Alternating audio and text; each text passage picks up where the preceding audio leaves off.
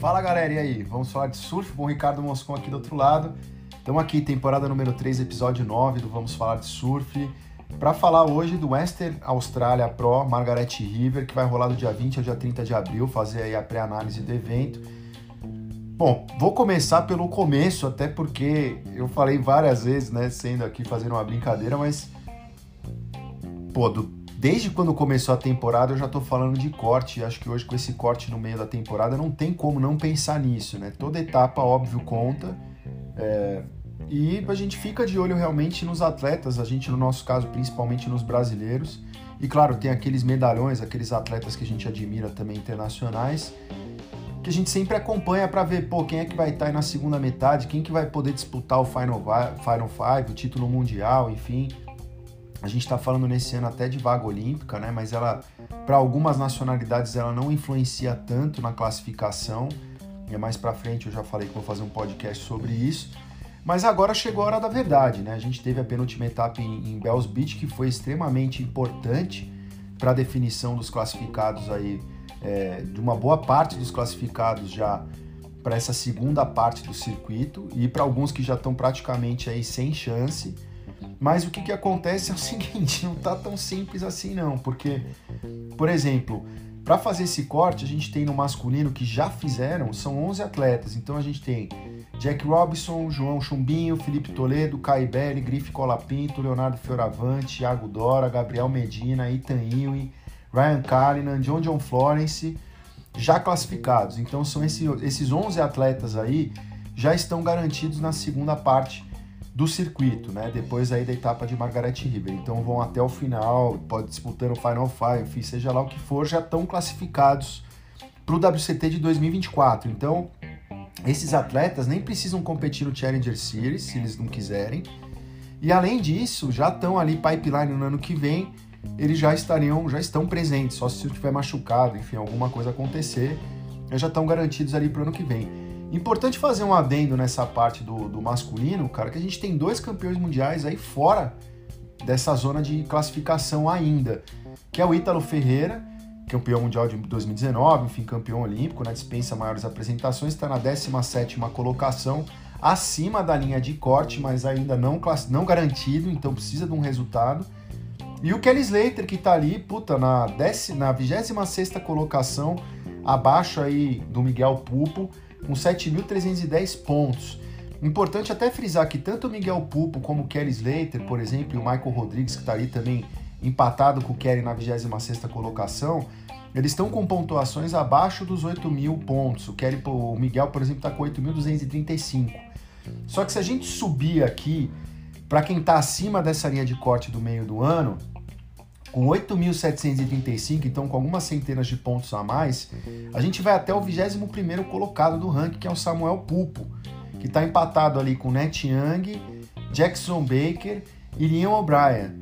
Então, assim, é, se a gente pegar também os 17 vamos subindo no ranking, onde está o Ítalo Ferreira. O Ítalo está com 9.300 pontos, sabe? A gente vai começar a ter uma diferença um pouco maior de pontuação ali no 12 que é o Conor O'Leary, que está com 11 mil. Então, assim, a proximidade de pontos está muito. Tá muito. Tá muito parelho o negócio, realmente não dá para saber. E se a gente olhar o feminino, tá mais louco ainda. Porque a gente tem classificadas já a Molly Piccolo, a Carissa Moore e a Tyler Wright. No resto, meu, vou falar para vocês que o feminino tá muito mais louco ainda, porque tá muito perto. Por exemplo, a própria Tati, que tá ali na quinta colocação, ela e a Caitlyn estão super próximas, que a Caitlyn está com 19.965, a Tati com 18.185, a Caroline Marques, que está na sexta, está com 17.765, aí Gabriela e Betty Sakura Johnson, 16.050, já vamos descendo para a Steph, que está com 14.485, até a Macy Callahan, que está ali na décima colocação, que seria essa linha de corte, está com 13.915. Abaixo disso, a Brisa, por exemplo, está com 13.145 até a Lake Peterson elas estão com 12.350, então assim, muito próximo mesmo, não dá para ter uma definição ainda de quem consegue ficar ou sair, então essa etapa realmente vai pegar fogo assim, animal, vai ser um negócio de, de louco mesmo. A gente vai ter que acompanhar assim com olhos bem abertos e toda a bateria de fato vai contar. Até porque também, se a gente pensar chegando na metade do circuito, esses atletas que já estão classificados acima do corte, eles já estão visualizando o que vem pela frente. Né? Desde estar no Final 5 até ser um top 10, sabe? Que posicionamento você vai ter no circuito e todo o resultado vai começar a contar, claro, conta o tempo inteiro, mas contar cada vez mais. Bom, a gente já está aí praticamente um dia do início do evento, né? Pensando que amanhã, dia 19 aqui no Brasil, já é dia 20 lá na Austrália, né? Então a gente já tem aí essa enorme possibilidade do início da competição. Então a gente tem que realmente já acompanhar. Tá rolando altas ondas direto, né? É, na previsão, ó, já pode ter o início direto, a gente já tá com o swell de. A gente vai ter uma média de ondulação rolando aí no decorrer dessa semana, até quando eu conseguir ver a previsão. Já começando aí com 8 a 10 pés, 11 pés de onda, vai variar também alguns dias até 5 pés, não vai baixar muito mais do que isso. E períodos variando de 13 a 15 segundos, então períodos muito bons. O que tem que ver realmente é o vento, mas daqui a pouco eu vou falar um pouquinho da onda. Eu só queria fazer um adendo antes, falando dessa questão do corte do meio do ano, principalmente no masculino, por quê? Porque a gente teve várias, né? Nós temos já dois atletas já contundidos né? nessa, nessa parcela do circuito. É, Miguel também está numa situação mais complicada. Então a gente vai ter diversos wildcards participando dessa etapa. Para vocês terem uma ideia, a gente vai ter aí o Jacob Wilcox, que é local ali de, da, da, região ali do oeste australiano, um goofy footer assim muito bom. Temos o, o Heath Hazelwood, que é um surfista incrível de, de aéreo, também manda bem o da grande, um cara bom. Tem o Jarvis Earl, que é o campeão, o atual campeão mundial Pro Júnior, aí também australiano. Jerome Forrest, que eu não conheço muito bem, Jack Thomas e, claro, o Carlos Munhoz, que já está aí dentro por ter, enfim, ter sido selecionado como principal wildcard pela WSL. Por que, que eu estou me referindo a esses wildcards? Porque isso pode gerar uma atrapalhação. São surfistas que conhecem super bem a onda, não tem nada a perder. E como a gente viu na etapa passada na derrota do Jack Robinson, né? Que tá fora dessa etapa porque também tá contundido, né? Desculpe, até tinha esquecido de falar. O número um do ranking, né? Número um não, desculpe, né? O número dois do ranking, né? Que o número um é o João. Então, assim, difícil, cara. Pode acontecer praticamente a mesma coisa. Então vai ser uma situação bem complicada e por eles terem, claro, o seed embaixo, por serem convidados, eles vão pegar sempre os cabeças de chave principais. Então, caras como o Felipe Toledo, né? mas João, eu vou falar mais pra frente quando for fazer o pique aí das baterias, beleza? Bom, esse campeonato ele é super tradicional, como eu disse para vocês, começou ali no meio da década de 80 ele foi durante um bom período um evento que contava com uma etapa de alta pontuação, né? Dentro do ranking. Depois veio a SP, mas na própria IPS, enfim. Então era um evento super tradicional. O Oeste Australiano é um lugar super inóspito. Se vocês quiserem saber um pouco mais, eu falo no podcast do ano passado, por exemplo, para a etapa de Margaret, mas eu vou dar um belo arrazoado. É né? um lugar que tem altas ondas, tem direitas tubulares, tem como North Point, tem esquerdas Assim, tem tubarão, tem tudo. Puta, água transparente, fundo de pedra, fundo de coral, fundo de areia. É um lugar assim abençoado realmente de ondas, mas super inóspito. A gente já teve cancelamento de etapa, por exemplo, por causa de ataque de tubarão no ano de 2018. Já tivemos aparições durante baterias. É, é, um fator que preocupa muitos atletas. Hoje, claro, a WSL faz todo um trabalho de segurança, de monitoramento, né, de prevenção para evitar isso, mas as sessões de free surf, enfim, muitos momentos ali, até para você surfar em outros lugares, é uma preocupação que fica.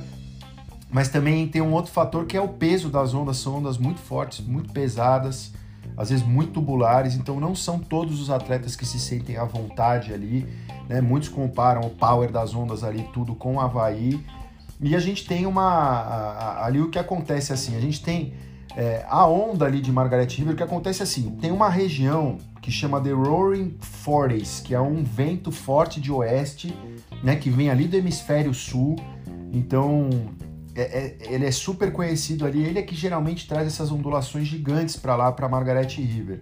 Só que a Margaret River, aquela região ali, eles ficam muito perto da plataforma continental. É muito louco. A gente aqui no Brasil tem a, tem a plataforma continental, mas ela fica mais distante da costa. Então as ondulações, quando elas vêm, elas batem na, na, na, na plataforma continental, vamos dizer assim, perdem força né, conforme elas vão chegando até a nossa costa.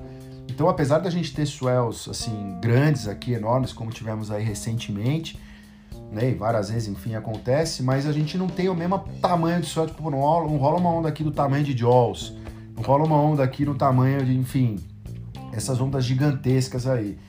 Lá, que, acontece? Essa plataforma continental, a distância para a costa é de 3 a 5 milhas de distância. Então a gente está falando ali de uns 8, 7, 5 a 8 quilômetros, sabe? Até é coisa bem próxima.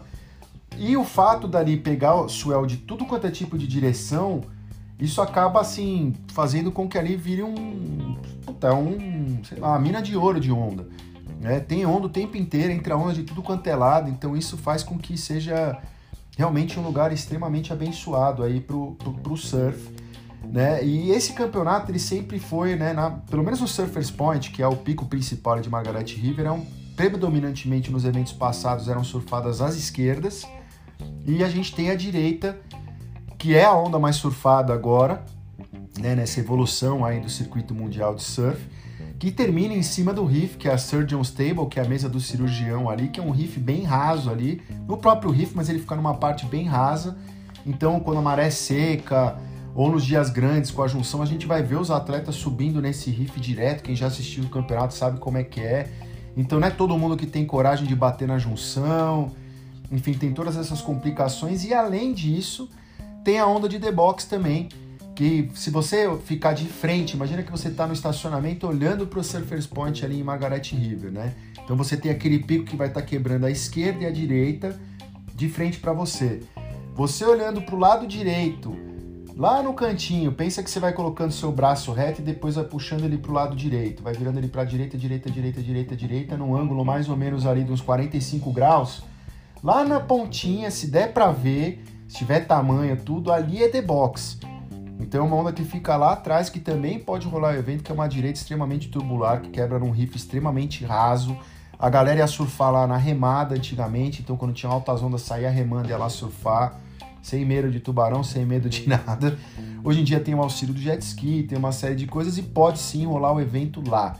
Tudo vai depender da condição do vento e principalmente da direção do swell. Isso é que vai fazer a diferença para ter box ou não, incluindo também aí as questões da maré. Então pode acontecer de ter baterias num determinado período de in the box e depois cair no main break.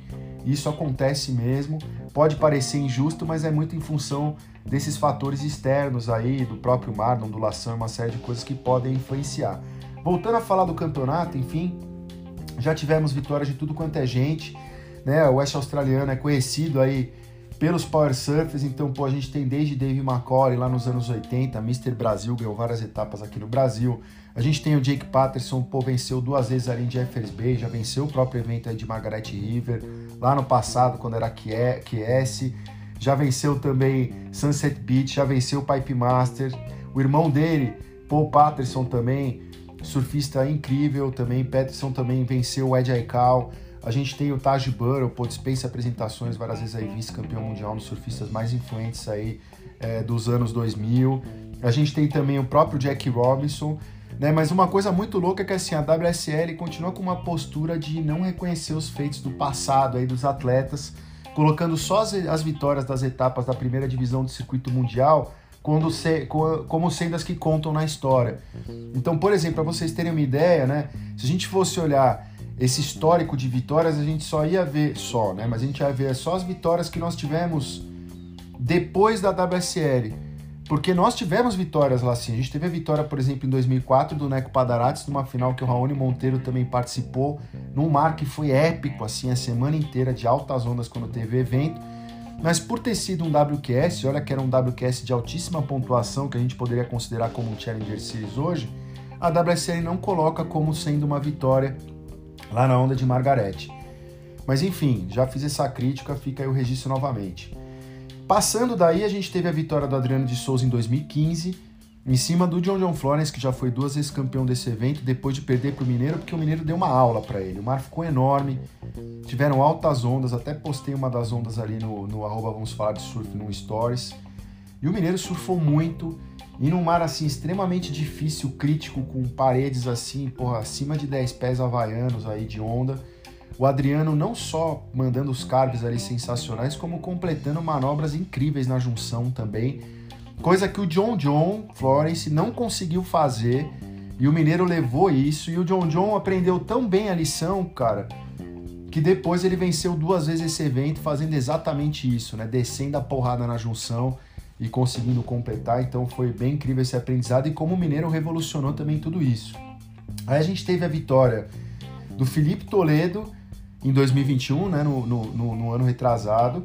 E a Tati também nesse mesmo ano também venceu a etapa. Lembrando que a Tatiana Weston Webb em 2020 ela tinha sido vice-campeã para Lake Peterson, quer dizer, de 2020 para 2021 teve uma evolução e no mar cabuloso ali a Tati acabou batendo a Stephanie Gilmore e vencendo a etapa de Margaret River de uma forma incrível.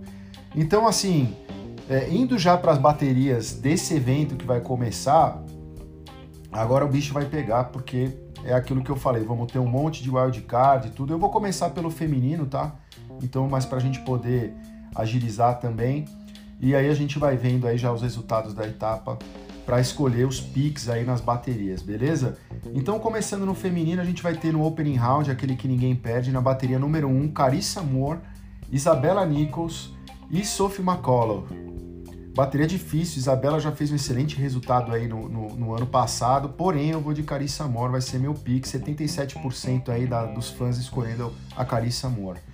Bateria de número 2, até voltando um pouco, assim, a gente tem que levar em consideração isso, sabe? É uma onda que é o power, é uma onda que é atitude, precisa ter experiência realmente, não é todo mundo que, vamos dizer, claro que as australianas estão acostumadas, tem os eventos júniores lá, etc. Mas o resto do pessoal precisa se acostumar. E acho que o fator do peso das ondas, a questão da maré, a pedra, isso tudo influencia bastante o peso das ondas, então vamos ver como é que vai rolar, tem que ver quem se adapta. Por isso que eu estou escolhendo essas surfistas mais experientes e com mais power surf, até porque ali você surfa com pranchas maiores, tem a questão do equipamento também, tudo isso vai ter que ser levado em consideração. Bateria de número 2, Tyler Wright, Macy Callahan e Juane Defey. Essa é uma bateria assim, que eu nem vou pensar tanto. A Macy é uma excelente surfista nesse tipo de condição, Anne Defei nem se fala, mas voltando aí de contusão, a Tyler acabou de vencer Bells quebrando. O que, que ela fez quando o mar estava pesado, né? E a gente sabe que a Tyler quebra, vou de Tyler. 79% com a Tyler aí. Bateria de número 3, a líder do ranking, Lycra Amarela, Molly Piccolo, contra Brisa Hennessy e Bronte McCauley.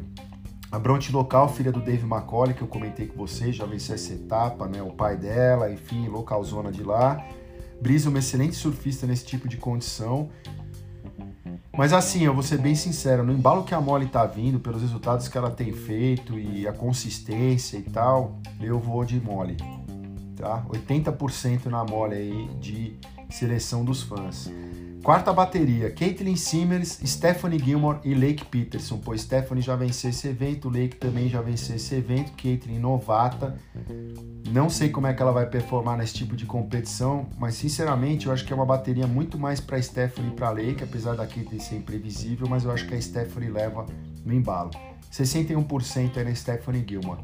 Bateria de número 5, Tatiana Weston Webb, Betty Lu Sakura Jones e Courtney Conlon. Uma das melhores baterias aí, na minha opinião. Tati já, já venceu esse evento, já foi vice em condições pesadas. Courtney, como eu já disse várias vezes, uma das melhores surfistas em condições pesadas aí do circuito mundial, na história. E Betilu Sakura Jones, sua havaiana aí, vem tendo performances incríveis, surfa bem esse tipo de onda. Mas eu vou de Tati, ponto. 46% para Tati e 30% para Betilu. A galera mudando, hein? Courtney com 24%. E sexta bateria, Caroline Marks, Gabriela Bryan, Sally Fitzgibbons. Olha, apesar de eu ser muito fã da série e acreditar que nesse tipo de condição ela vai quebrar, eu acho que a Gabriela pode surfar muito bem, vou de Gabriela. Ó, tá, está bem parelha, 43 para Caroline, 24 para Gabriela Bryan, 33 para Sally. Bom, esses foram meus picks aí para esse primeiro round de abertura do feminino. No masculino, já vamos começar chutando a porta. Ó a primeira bateria. Kai Belli, Ian Gentil e Ezekiel Lau. Bateria dificílima, Kai é um surfista extrema, extremamente experiente nesse, nessa onda, principalmente em The Box. Eu acho que é um cara que rolando The Box vai se beneficiar bastante, que é um dos poucos que vão surfar lá por vontade própria, sem jet ski, sem nada. Ian Gentil, pô, havaiano de mal e acostumado com onda pesada, com North Shore também, enfim. E o Ezekiel Lau aí venceu várias vezes Sunset Beach, tudo e sendo que os dois aqui abaixo precisando de resultado. Apesar de ser uma bateria muito disputada que não dá para indicar totalmente um favorito, o meu favorito, até pelo histórico, pelo nível, pelo equipamento, por tudo que tem feito durante esse ano, eu vou de Kaiberi. 72% aí dos fãs também seguindo essa mesma decisão. Bateria de número 2, Ryan Cullinan, Samuel Pulpo e Jacob Wilcox. Bateria dificílima, Ryan vindo do vice-campeonato, aí um surfista incrível, né? Goofy Footer. Também nas ondas pesadas que provavelmente a gente pode ter aí no primeiro round. Samuel dispensa, né? Surfa demais, é, tem um talento incrível e é power surfer, vai estar tá de frente para a direita, então se o mar tiver mais pesado para completar junções, pode, entre aspas, ter mais facilidade. E o Jacob Wilcox, pô, surfista foda, surfa demais, local. Tudo vai depender de onde, se vai ser main break, se vai ser the box, se vai estar tá gigante, se vai estar tá médio, como é que vai estar tá a condição. Difícil a escolha nessa bateria, galera, mas eu vou mais pelos carves de, de frontside e pensando nas junções, tá? É, vou de Samuel Pulpo. Pensando no main break, tá? Ó, mas 58% dos picks estão ali com o Ryan Cullinan. Bom, terceira bateria, Griffin Colapinto, Net Young e Riff Hazelwood. Bateria dificílima, hein? Dificílima essa bateria. Apesar do Net surfar pra cacete nessa onda também. E o Riff ser imprevisível, um aeralista incrível, um cara que surfa todo tipo de onda bem. Eu vou com o Griff, que o Griff tá treta. 87% aí no Griff. Tem algumas que não dá para pensar muito, né? No brainer, né? Que fala, né? nem pensa, já vai já já coloca. Bateria de número 4. Ethan Will Jackson Baker e Harvis Earl, que é um moleque aí campeão mundial Pro Júnior. Aí, tá ferrado, hein? Dois australianos na tua bateria, um ainda é campeão mundial Pro Júnior. Então, vai ser treta. Olha, nessa condição, cara, apesar do item ter vencido a última etapa, ser um surfista incrível, tarará, e o Javes eu ter visto já um pouco do surf dele, mas não saber como é que ele vai se comportar nessa condição, ainda mais se o mar tiver gigante, vai ser uma coisa de ver agora, eu vou de Jackson Baker.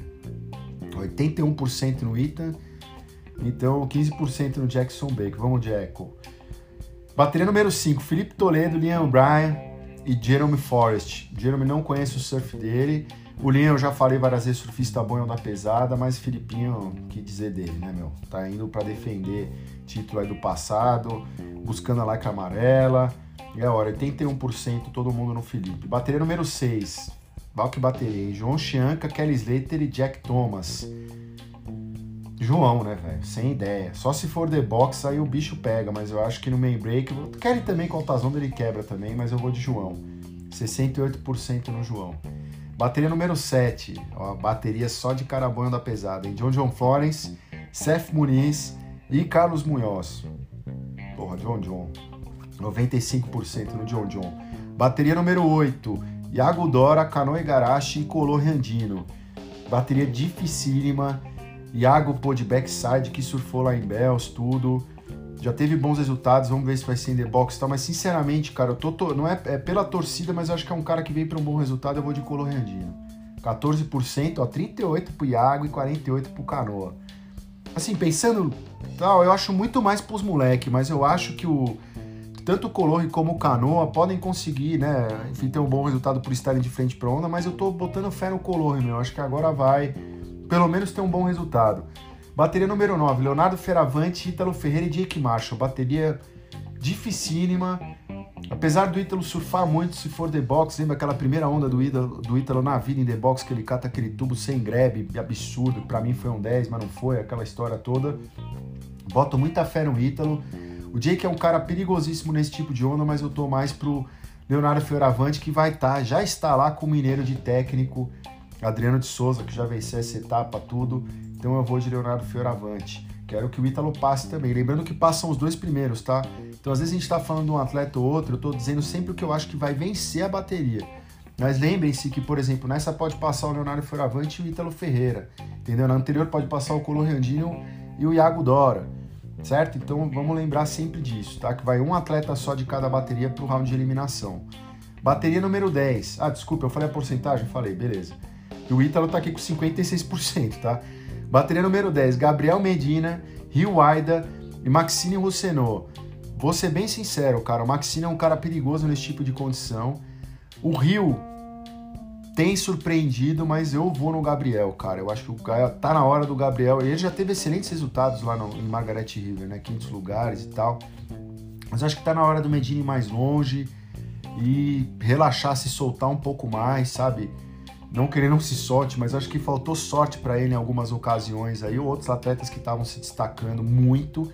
Ele acabou não vencendo, mas eu tô torcendo muito para ele hoje, agora em 2023. Eu vou de Gabriel Medina. 81% da galera também apostando na mesma coisa. Bateria número 11, Conor O'Leary, George Smith e Michael Rodrigues. Pedreiraça essa bateria. Vocês vão ver como é que tá o meu fantasy depois, eu vou falar quando fizer o fantasiando, né, o quadro fantasiando, mas assim, é... Bom, apesar do Michael surfar muito, acho que ele pode ter um bom resultado. Eu vi que ele tá treinando a parte física com o Alan Menache ali, que é o treinador do preparador físico do Medina. Imagino que ele esteja convivendo também um pouco ali com Andy King por osmose ali nessa história. Não vi qual é que é a relação, mas vi fotos, que é o técnico do Gabriel. Espero que, que ele tenha um excelente resultado. Eu acho que com certeza ele pode passar essa bateria, sim, mas eu acho que o George Smith é que vence. 60% é no George Smith. E na bateria de número 12, Callum Robinson, desculpe, Matthew McGillivray e Callum Robinson em Beira uma meia. Uma bateria excelente aí da nova geração de regular footers surfistas excelentes em direitas, power, todos surfam bem nesse tipo de condição. Eu vou selecionar o Calum para vencer. Olha lá, 39%, mas a maioria está na minha segunda escolha, que seria o Matthew McGillivray, que está 47%. Beleza? Então esses foram meus picks aí, lembrando que a gente ainda tem o Elimination Round, que a gente tem mais quatro baterias com três atletas em cada, então ninguém perde aí nessa fase. Mas é aquilo, Passar esse primeiro round é essencial para manter a chama acesa, beleza? Então a gente sempre tem que ficar acompanhando isso. Agora vamos pro fantasiando, vamos dar aquela fantasiada, ver quem que a gente vai escolher aí no nosso time. Eu já fiz as minhas escolhas, tá? No meu Tyree do feminino e com X2 eu coloquei a Tyler Wright, ok? Lembrando que de opções aí a gente tinha tanto a Molly, que é a primeira, e a Carissa, que é a terceira. Foi difícil para mim ficar na seleção entre a Tyler e a Carissa. Eu fiquei entre essas duas, mas eu resolvi escolher a Tyler muito mais pelo embalo da vitória em Bells Beach e porque eu achei que o equipamento dela estava muito assim fluido, sabe? Eu achei que as pranchas do Paisel, as ghostzinhas, nesse tipo de condição, acho que vai se encaixar muito bem. Não que a prancha da Carissa seja ruim, umas meias da vida, mas eu não sei, eu acho que a Tyler tá num ano muito bom, vamos ver. E até olhando o histórico de scores e tal, é, o, mais, o score mais alto aí de bateria né, nesse ano tem sido da Tyler. Então vamos ver qual é que é. Vou de Tyler. Tyler B, Tatiana Weston Webb e Stephanie Gilmore. Duas atletas aí que eu não abro mão de tirar, já foram finalistas, já venceram, enfim, incríveis. E no meu Tyler C eu coloquei a Courtney Conlon, porque se o mar tiver pesadão e tudo, quem vai se jogar nas junções, quem vai botar para baixo é ela. Ela é sempre o meu coringa, meu trunfo aí nesse tipo de. Minha coringa, nessa. Minha arquelina, nessa condição. E no masculino, no Taerei, eu coloquei João Chumbinho e eu poderia ter colocado Felipe Toledo, mas eu vou colocar o Caiberi. Eu tô torcendo para que role um The Box aí, tô pensando em, em, em vitória então eu coloquei o Caibere ali junto, porra, poderia ter colocado o John John, poderia ter colocado o Griff, Ita, né, o óbvio, Felipe. Mas eu vou apostar em dois brasileiros, mas vou colocar dois brasileiros aí diferentes. Desculpa aí, gente. Então ficou Tairei, João e Caio. Meu Tair B, cara, foi mais complicado. Eu tentei fazer escolhas racionais e equilibrei mais ou menos entre goofs e regulares. Então eu coloquei o George Smith, o Gabriel Medina, o Ítalo Ferreira e o Leonardo Fioravante. Então, George Smith Leonardo Fioravante, é, regular footers super fortes, o Léo já teve um excelente resultado lá. George, eu acho que ainda vai ter um excelente resultado lá. É, o Gabriel e o Ítalo, na minha opinião, o Gabriel é aquilo que eu falei anteriormente, né? Dele buscar esse resultado mais firme. E o Ítalo tá vindo na fúria, precisa de resultado para se ficar acima do corte e muito mais ainda para se colocar na disputa, né? Mais próximo ali dos Final Five.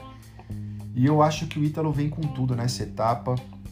Então, eu, eu, eu, espero grandes coisas. O Ítalo ainda não teve o resultado que a gente espera dele no ano de 2023. Nem ele, nem o Medina. Mas entre o Medina e o Ítalo, o Ítalo menos ainda, porque ainda está abaixo da linha do corte. Então vai ter que correr atrás do prejuízo, até para se classificar Então, isso vai. Vamos ver como é que ele vai lidar com essa pressão, tudo que é uma pressão nova até para ele, né?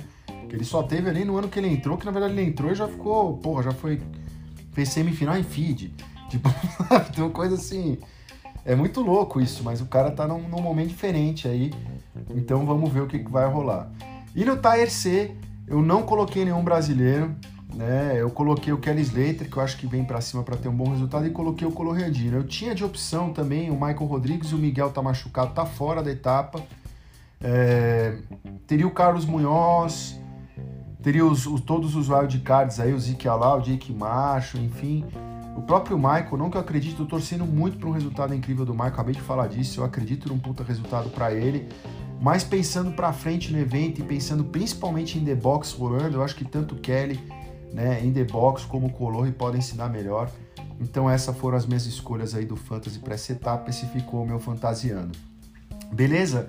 Então lembrando aquilo que eu falei da previsão, acho que pode rolar já direto no primeiro dia de competição, é, a etapa o começo, vamos ver. Eu acho que vai ter uma baixada ali no meio do caminho, porque o mar vai descer, não tanto, mas a condição não vai estar tá tão boa, o vento não vai estar tá tão bom. Depois tem mais swell pelo caminho, uma coisa que não falta em Margaret River é ondulação. Então, com certeza é uma etapa que eu acho que se resolve rápido, mas vai ser nervos à flor da pele, porque não é um lugar fácil de competir, tem altas ondas, tem tudo que eu já falei, então é, tem tudo para ser um campeonato incrível. E realmente vai ser decisivo aí para essa segunda metade do circuito, é, para a decisão de título mundial e principalmente também para quem vai ficar. Eu espero que. Sinto muito pelo Miguel por ter se contundido mais sério, não poder competir agora em Margarete.